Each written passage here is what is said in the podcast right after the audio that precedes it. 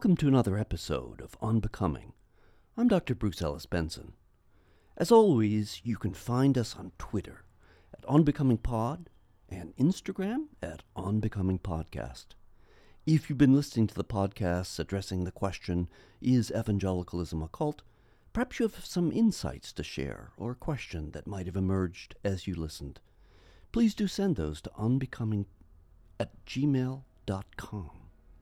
And if you've been enjoying the podcast thus far, please do let your friends know about the podcast. Review us on Apple Podcasts or Spotify, or consider donating to Patreon, which includes access to exclusive members only content. Having now reached the midpoint in this series on evangelicalism, I hope everyone listening realizes that this podcast is titled Unbecoming for a very good reason. Probably the simplest way of putting it is that I'm attempting to follow Socrates in asking questions.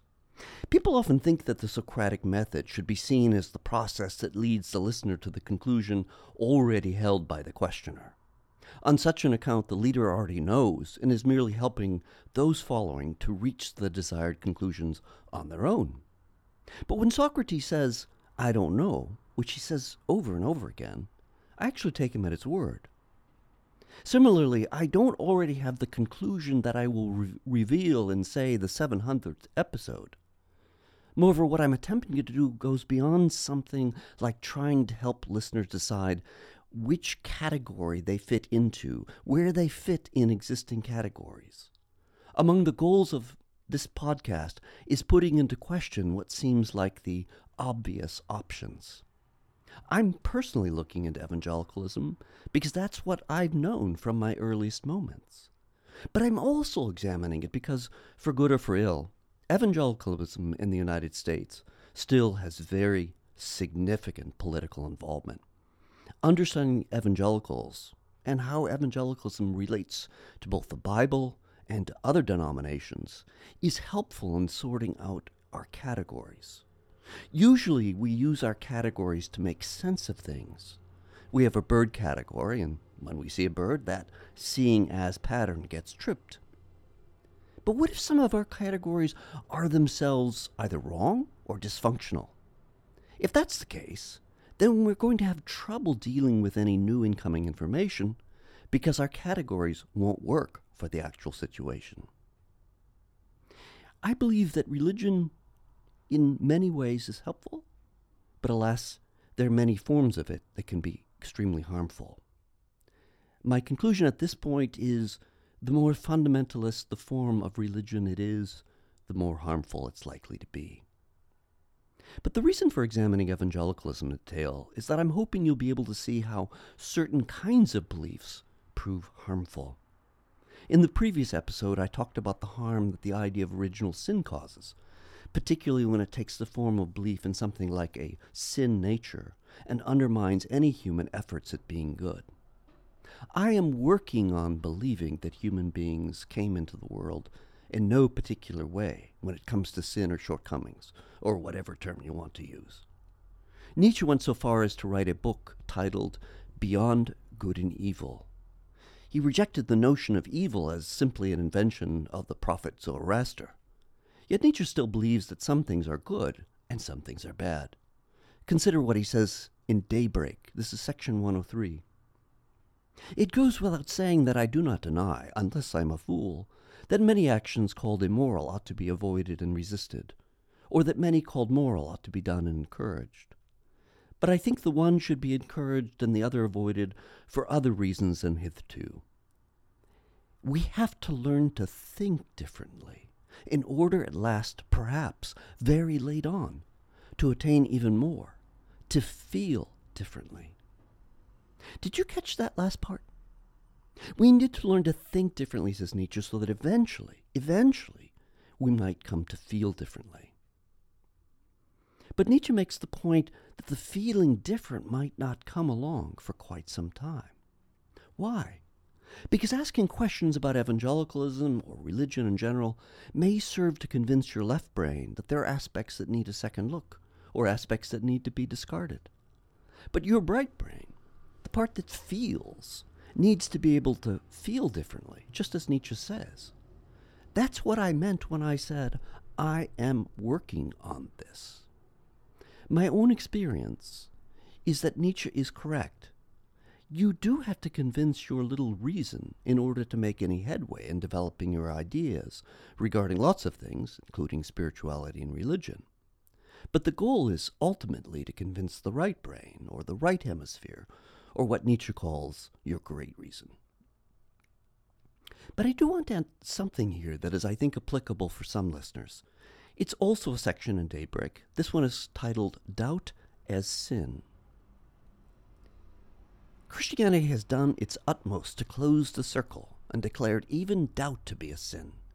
One is supposed to be cast into belief without reason by a miracle, and from then on to swim in it, as in the brightest and least ambiguous of elements. Even a glance toward the land, even the thought that perhaps exists for something else as well as swimming, even the slightest impulse of our amphibious nature, is a sin. Exactly what we should rightly call doubt is not immediately obvious, though of course you'll find that there are people who are more than convinced that they know. However, from my perspective, you're, if you're asking questions about a given doctrine, you are probably trying to understand what it is that your group believes. But it goes deeper than that. Having spent hundreds and perhaps thousands of hours speaking with college age students who grew up in the evangelical milieu, what I found is that their personal experience of doubt was much more diffuse. When I'd ask specific questions like, Do you have problems with the virgin birth? or Are you wondering whether Scripture is truly inerrant? Not a single person ever said yes. It's this one, this one particular doctrine. There was, though, an important exception to this point. I once met with two folks. Uh, the guy was a student in one of my classes, and the woman was his girlfriend. I met with them to talk about hell. Simply put, they were horrified. Just in case you're wonder, wondering, horrified is exactly the right verb. They were horrified that all of their non evangelical friends were going to burn in hell, and their hor- horror wasn't cool and detached. How can you talk about hell without getting a little hot under the collar? How does one respond to this kind of concern? I decided that I needed to quote an authority. And yes, I'm smiling as I say that because one might think I'm about to fall into the appeal to authority fallacy. But this particular authority, Billy Graham, was once perhaps the best known evangelical, and he spent much of his life conducting crusades, intense weeks of evangelistic preaching that adopted an old term from something better left forgotten. But Billy surprised many people when he went on record in McCall's magazine back in January of 1978. Here's what he says, and I'm quoting him verbatim. I used to believe that pagans in far off countries were lost, were going to hell if they did not have the gospel of Jesus. I no longer believe that. I believe that there are other ways of recognizing the existence of God, through nature, for instance, and plenty of other opportunities, therefore, of saying yes to God. For someone who spent most of his adult life trying to convert people to Christianity, this, I think, is a huge step forward. More recently, he said that he thinks that the number one problem in the world today is racism. Yeah, in other words, not sin, not lack of belief in the Bible, or something like that. Of course, having mentioned this remarkable change in Billy Graham, I have to say that this revision was not openly discussed in the evangelical world of which I was a part. In fact, one of my colleagues almost surreptitiously handed me a piece of paper with that portion of the interview. In other words, evangelicals have not followed Billy Graham on this point. Probably some of you know that Rob Bell published a book titled Love Wins. The subtitle is a book about heaven, hell, and the fate of every person who ever lived. And in this book, he put various evangelical views regarding heaven, hell, and salvation into question. What surprised me at the time was the fury this book engendered in the evangelical world and beyond. His book was quickly denounced as teaching universalism. Now, that is not a category that is even remotely intuitively obvious. So let me just say it's simply the idea Jesus' death it's for everyone. Everyone's going to be saved through Jesus no matter what.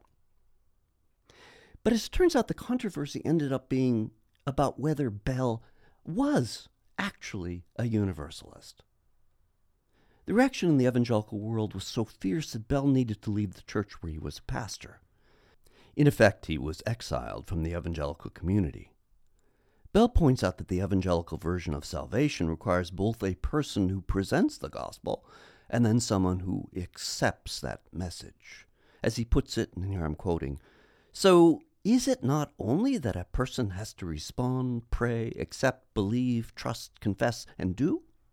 but also that someone else has to act, teach, travel, organize, fundraise, and build, so that that person can know what to respond, pray, accept, believe, trust, confess, and do. I think this gets at the problem really well. Exactly what it means to become a Christian or to follow Jesus is confusing. What exactly do you have to believe? If you ask a question like that, you're going to get as many different responses as people you ask. Because it's highly unclear how all of this works. I've alluded to what Jesus seems to teach in Matthew 25, which is if they've done any acts of kindness, it was as if they'd done acts of kindness to him. In other words, there's nothing to confess or believe or teach. The test is really simple. Were you a kind person? Unfortunately, even though this is the clearest teaching that we have from Jesus regarding heaven and hell, it's not the one that most Christian groups have chosen to guide their thinking regarding evangelism. Here we need to confront the basic salvation formula that is at the center of evangelical belief. I want to point out in advance that this formula is clearly an interpretation. You might decide that it's the right interpretation. But you would still need to face the fact that the language and the concepts used are questionable. Since there's nothing like the approved version, let's look at the most popular one, the one that stands behind evangelicalism's conception of salvation. It's called the Four Spiritual Laws, and it was created by Bill Bright, the founder of Campus Crusade for Christ, which now goes as Cru. I'm assuming that this was a group project, so I will be talking about the authors of this tract. So, the four spiritual laws. It opens with this explanation. Just as there are physical laws that govern the physical universe, so there are spiritual laws that govern your relationship to God. Perhaps it's just me, but I find the notion that there are spiritual laws that somehow complement the physical laws of the universe to be simply absurd. I'm not saying this couldn't be the case. I'm simply saying that this principle of spiritual laws is stated as if it were some objective fact. Just to be clear, the Bible doesn't talk about spiritual laws. In fact, the Bible was written long before any of the laws of physics were discovered. But wait, were those laws discovered? Or were they how human beings interpreted their surroundings? Put more bluntly, you don't have to spend much time in ph- the philosophy of science to recognize that our conception of the universe has proven useful for technological reasons. But the problem is that it's utterly impossible for us to know just how accurate these scientific facts are. In other words, how well do they really describe the world? The laws of science have clearly been made by humans things fall down, and scientists first spoke of the force of gravity and then the curvature of the space time continuum.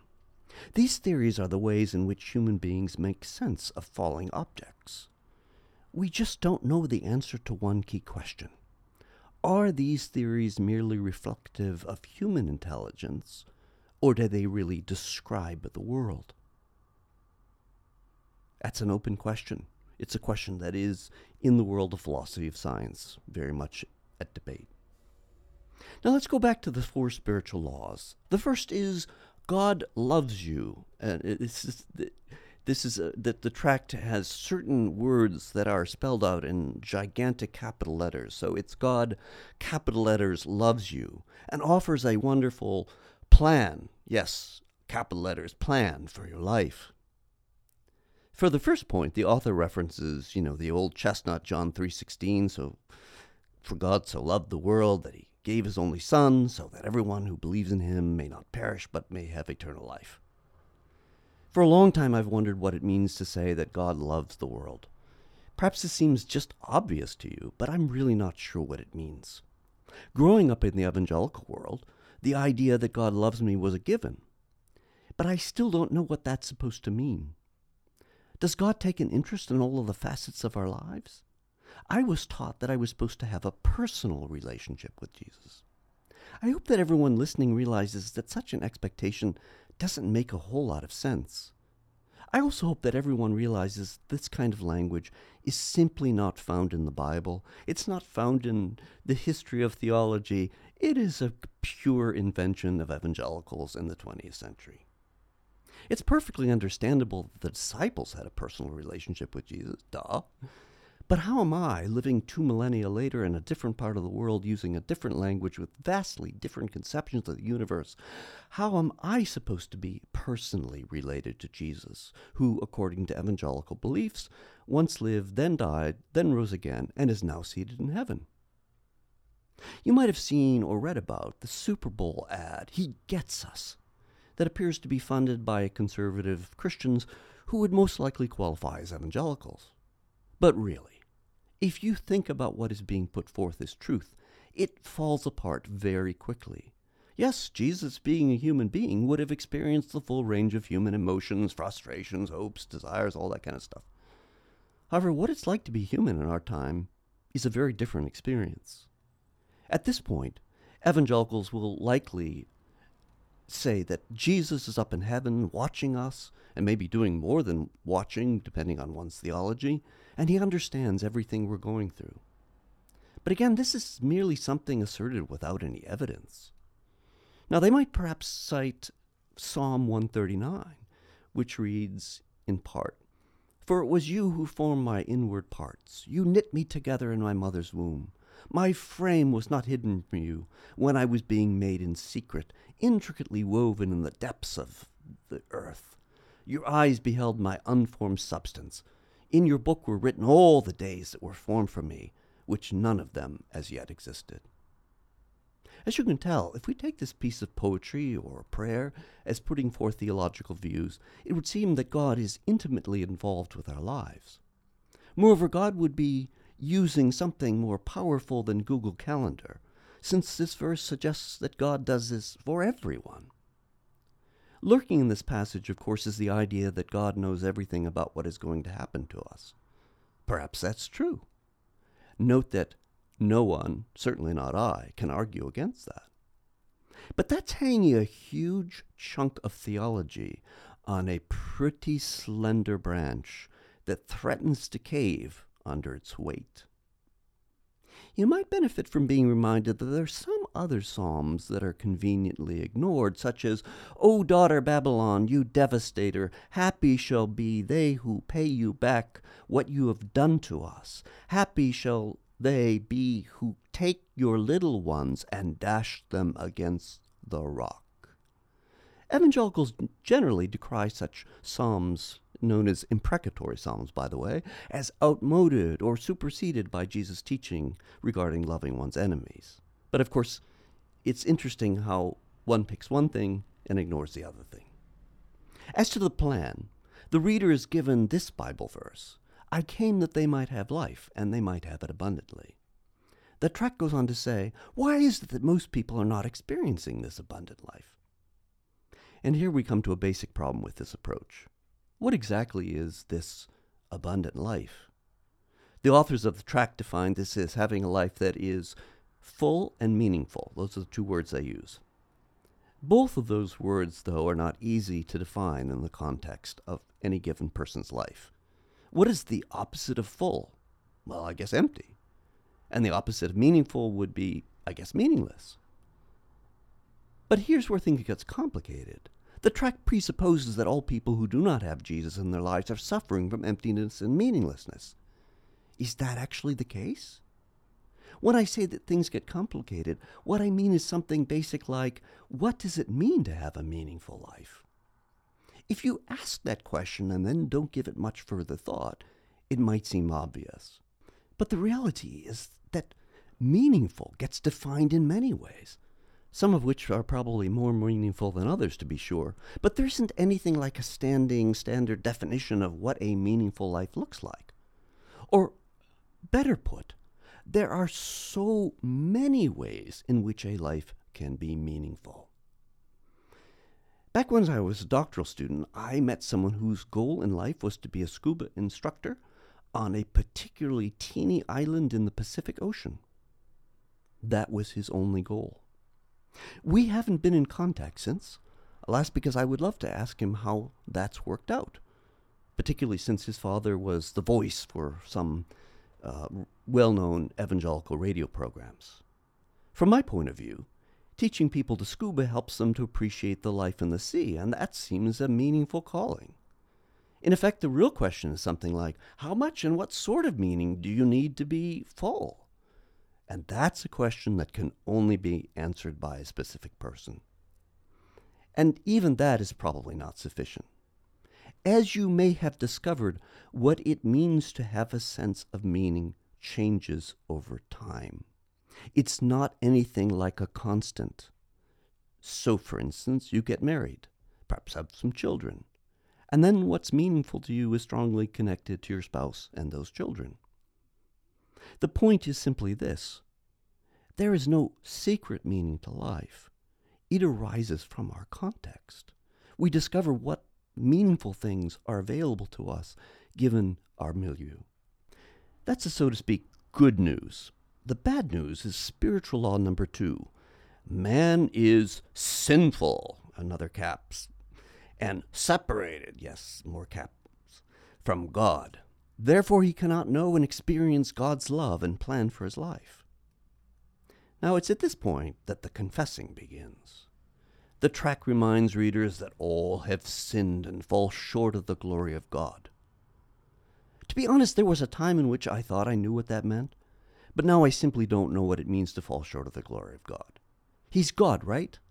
So, in what possible world might I have not fallen short of His glory? Isn't that simply definitionally true? That I, as a human being who's finite and imperfect and whatever, simply could not live up to the glory of God? That seems just obvious. And it also seems like a very cruel thing to expect us to live up to that. Thus, the tract is trying to make me feel guilty for not being God. What? Then the tract tells us that, quote, man was created to have fellowship with God, but because of his own stubborn self will, he chose to go his independent way, and fellowship with God was broken. Really? Human beings were created by God so that he could fellowship with them? How was this broken exactly? Who did the breaking?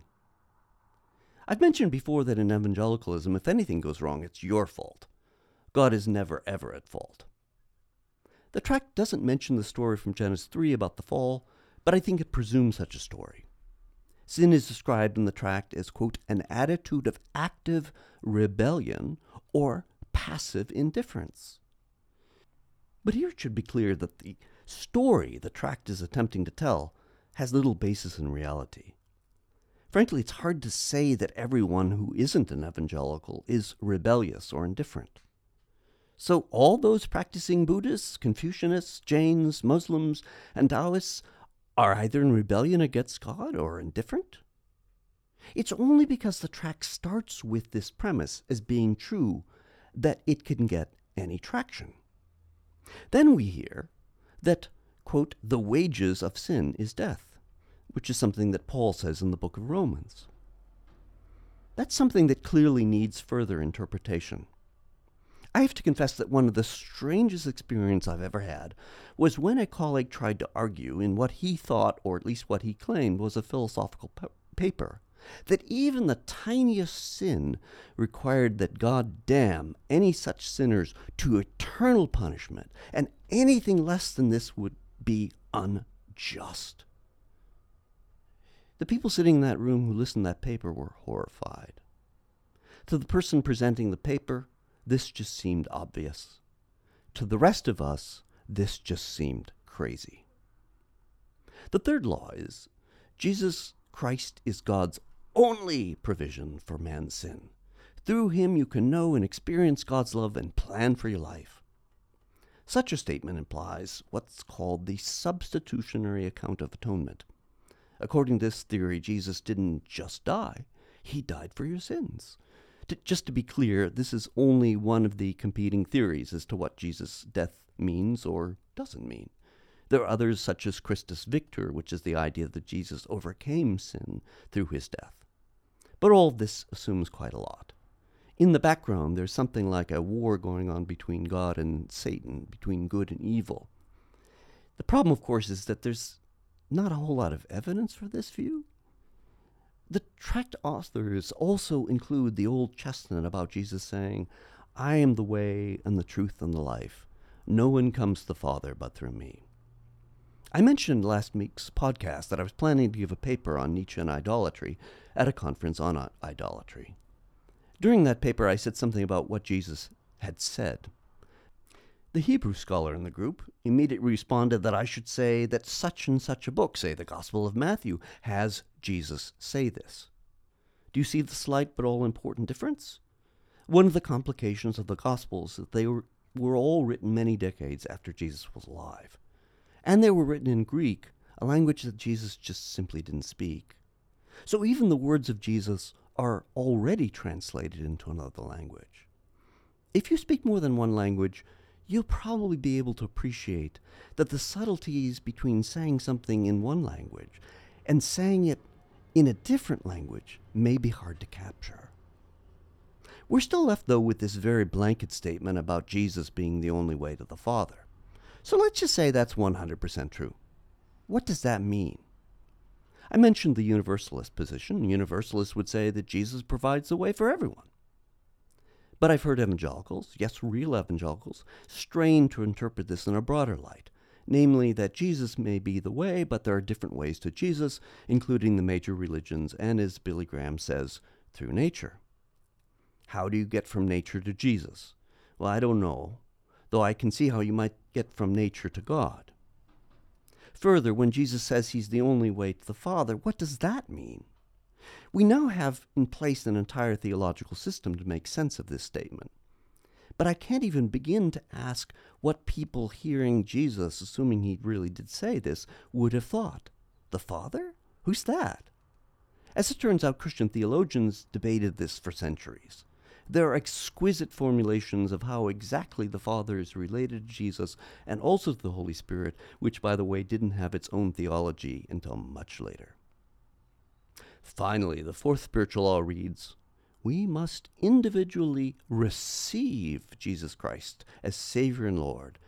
Then we can know and experience God's love and plan for our lives. Perhaps some of you have heard this long enough so that it just sounds natural. But it's really important to recognize that the statement says much more than it likely intends.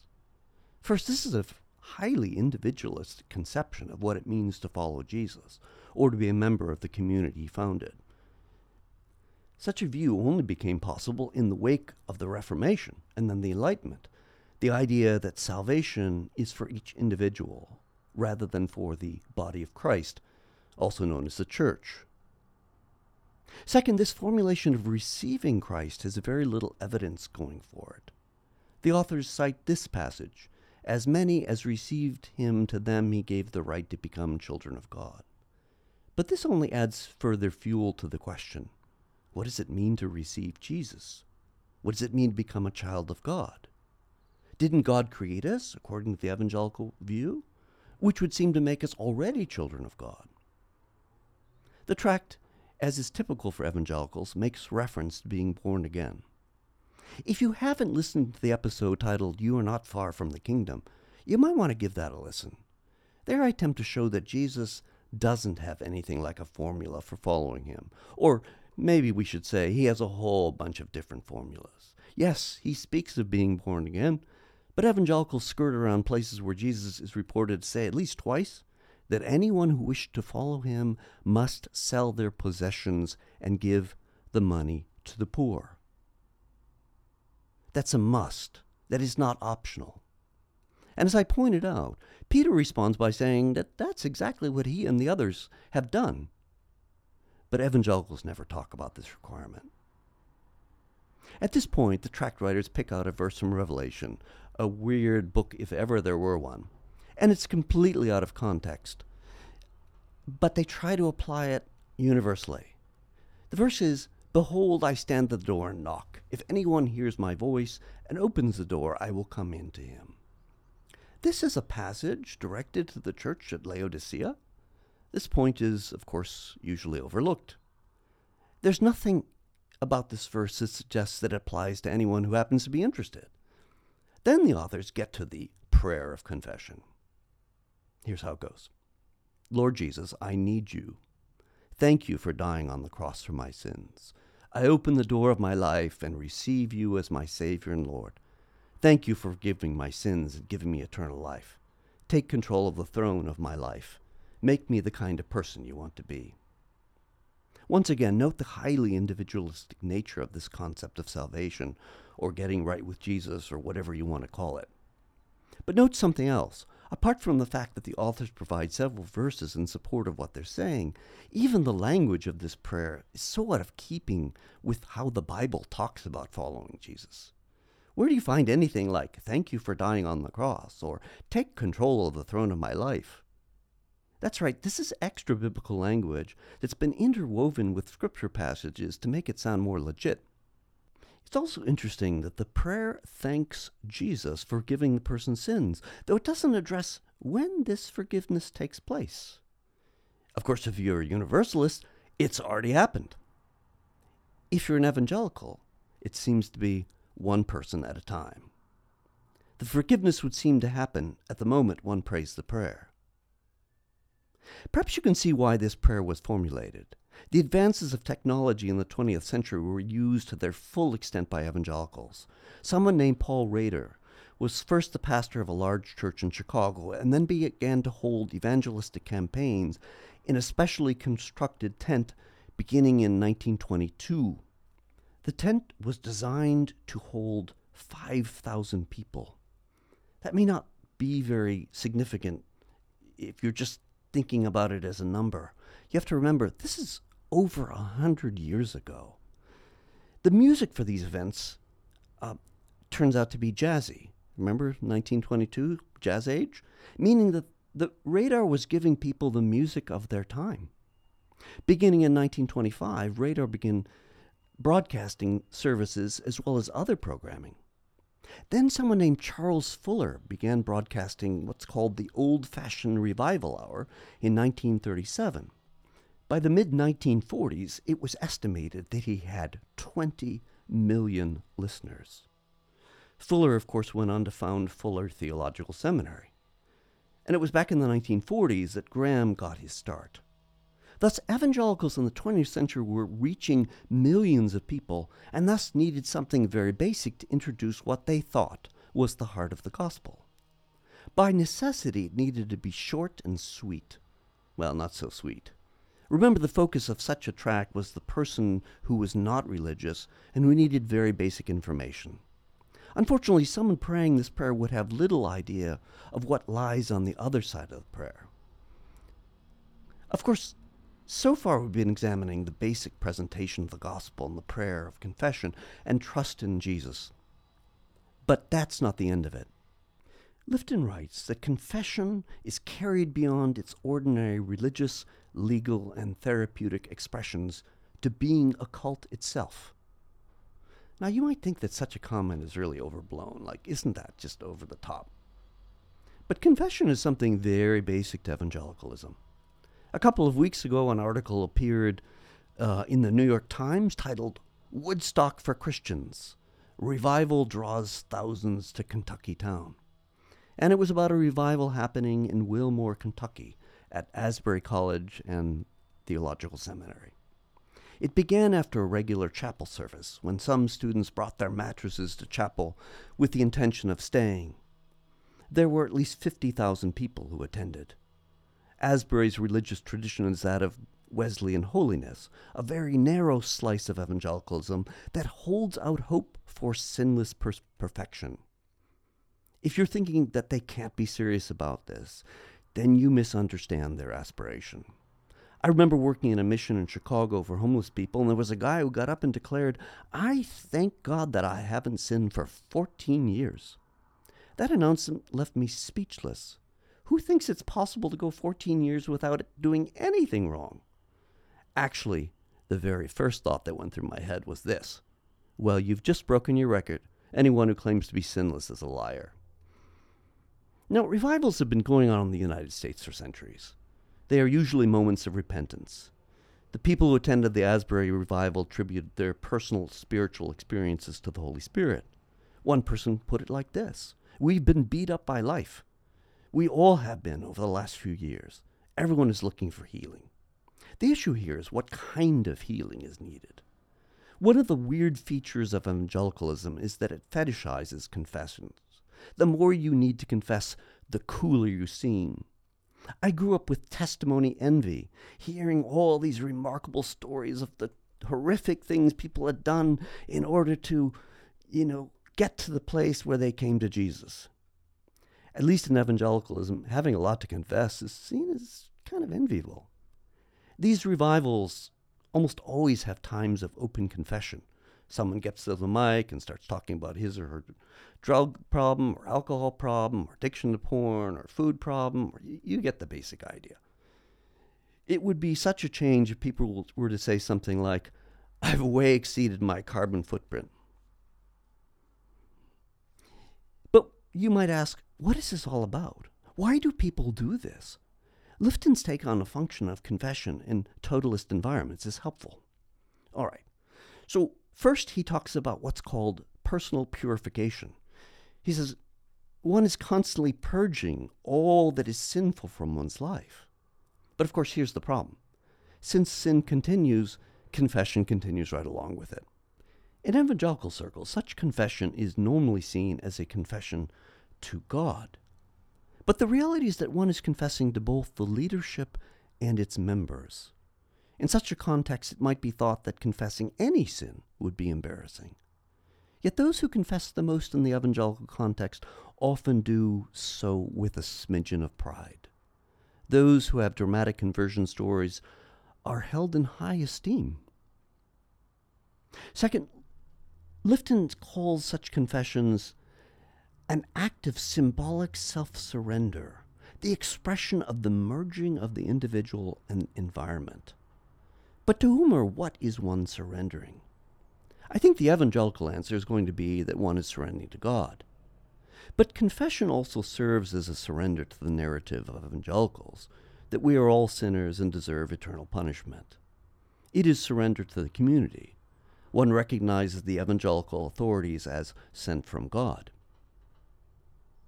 To this, Lifton adds a third feature, what he terms maintaining an ethos of total exposure. The basic premise of any confession at a revival service is that one should not hold back. One should tell it all. Every thought, every action should be open to the inspection and, of course, possible condemnation of others. In effect, there is no sense of privacy. Even the desire for privacy is worthy of condemnation. It is a further sin which wraps one's entire life in a bundle of sins. Let me quote from Lifton again. The cult of confession can offer the individual person meaningful psychological satisfactions in the continuing opportunity for emotional catharsis and the relief of suppressed guilt feelings, especially insofar as these are associated with self punitive tendencies to get pleasure from personal denigration. Confessing helps relieve the burden of guilt. But Lifton points out that human beings can also get pleasure from admission of guilt. I'm not sure that's quite the right word, but I see what he means. Perhaps it's more the pleasure of being at one with the group. Few things are as powerful in group formation than the sharing of one's own difficulties or shortcomings. When we share these kinds of things with one another, we have a sense of oneness. But of course, the question that needs to be asked is whether such confessions should be trusted. Followers can easily be tempted to tell things that are aren't quite so bad and leave out all the bits that are. Further, the demands such confession places on adherents is too absolute. None of us are able or have any desire to share our deepest secrets, so those don't usually come up for confession. Lifton cites Camus, who has one of his characters say, Authors of confessions write especially to avoid confessing. The idea here is simple. One presents a version of oneself to the public. But then the difficulty is, according to Lifton, that there's a difference between the performer and the real me. In effect, then, there is the account one provides to the group, and then there is the reality that cannot be shared because it's too personal.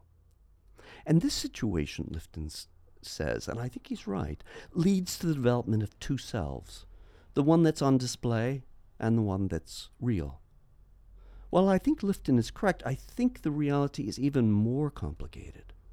Philosophers often talk about the divided self. We noted that Nietzsche thinks that we're moved by various forces within us, forces that take opposite sides and often force us to choose one over the others. From a phenomenological point of view, I think this is totally correct. If you have any questions about what a divided self means, just consider how your conscience is able to question your actions or motives. And realize that having a divided consciousness is what enables us to critique ourselves. But this point also helps explain why Lifton says that rather than eliminating personal secrets, it increases and intensifies them. I don't know when I first realized that evangelicalism actually encourages this separation. In effect, then, there is the account one provides to the group, and then there is the reality that's just too personal to share. Finally, the demands of purity and confession make it almost impossible to hold any healthy perspective on oneself. I've addressed this point or problem when I spoke about evangelical perfectionism. Just like the Wesleyan holiness folks, evangelicals keep insisting that one could be free from sin if one tries hard enough. Of course, they also insist that human beings are fundamentally sinful. Yes, these things are not really reconcilable, and unfortunately, there are many things in evangelicalism that, if you look at them, are fundamentally inconsistent. If I'm so sinful, can I do anything good without God's help? It was always so painful to encounter bright students who, because of the evangelical injunction to humility, found it impossible to have a healthy self image. They had been told that their intellectual abilities were gifts from God, and such students struggled even with compliments. They'd been trained to see things like, oh, it's not me, it's all God's grace. Of course, getting this part right is really hard. Everyone has certain innate talents that can be actualized or left unactualized. You might have great talent, but circumstances don't allow for its development. You ask your parents for a guitar, but they can't afford one. So your career playing guitar might be off the table. But the real problem with this it's all God way of thinking that once again only God gets credit. You don't get any. Which leaves you in this weird place where you think you've done a lot to have gotten where you are. But somehow your diligence, patience, and hours of hard work are overlooked or downplayed in favor of giving God the credit. This is why Lifton says the cult of confession makes it virtually impossible to attain a reasonable balance between worth and humility. From my own experience in evangelicalism, that is as good a description as I can think of. The opposite view, I guess something like, I'm completely responsible for my success, simply goes against reality. None of us would ever be able to achieve anything that we've achieved apart from others. I used to make that point by saying to students, when I give you an A, to whom should that go? All of us should realize that we could never have done anything on our own. Someone taught you to read. Other people wrote books for you to read. When I think back to all my music teachers and philosophy professors I've studied with, I'm fairly sure I wouldn't have gotten very far apart from their help. I'm hoping that this isn't a new thought for you. We are greatly indebted to all the people who have helped us along the way, and one hopes that we will also help them along their way. So here's a little homework for next week. Think about one of the things you do well. You're probably multi talented, so just, just pick one. Now think about how you got there. Consider who helped you along. But consider what you needed to do to get there. In his book Outliers, Malcolm Gladwell argues that we need to do something 10,000 times to become not just good, but great at it. He uses the examples of the Beatles and Bill Gates as having spent 10,000 hours playing music or coding. But there's nothing magic about this number. You shouldn't take it very seriously. The useful part about this number is it just gives you a sense of how long it takes to be good at something. It also reminds you, I hope, that you have gotten to be where you are also because of you. Our culture tends to glorify individuals. They're famous or whatever because they're so talented. But that's not really correct. Any story like that leaves out lucky breaks, things that happen to you that you could never have foreseen or planned. And so it only gives you part of the story. And the other story, of course, is all those who've helped us along the way. I'm Dr. Bruce Ellis Benson. Thank you for listening to Unbecoming. Don't forget to join us next week.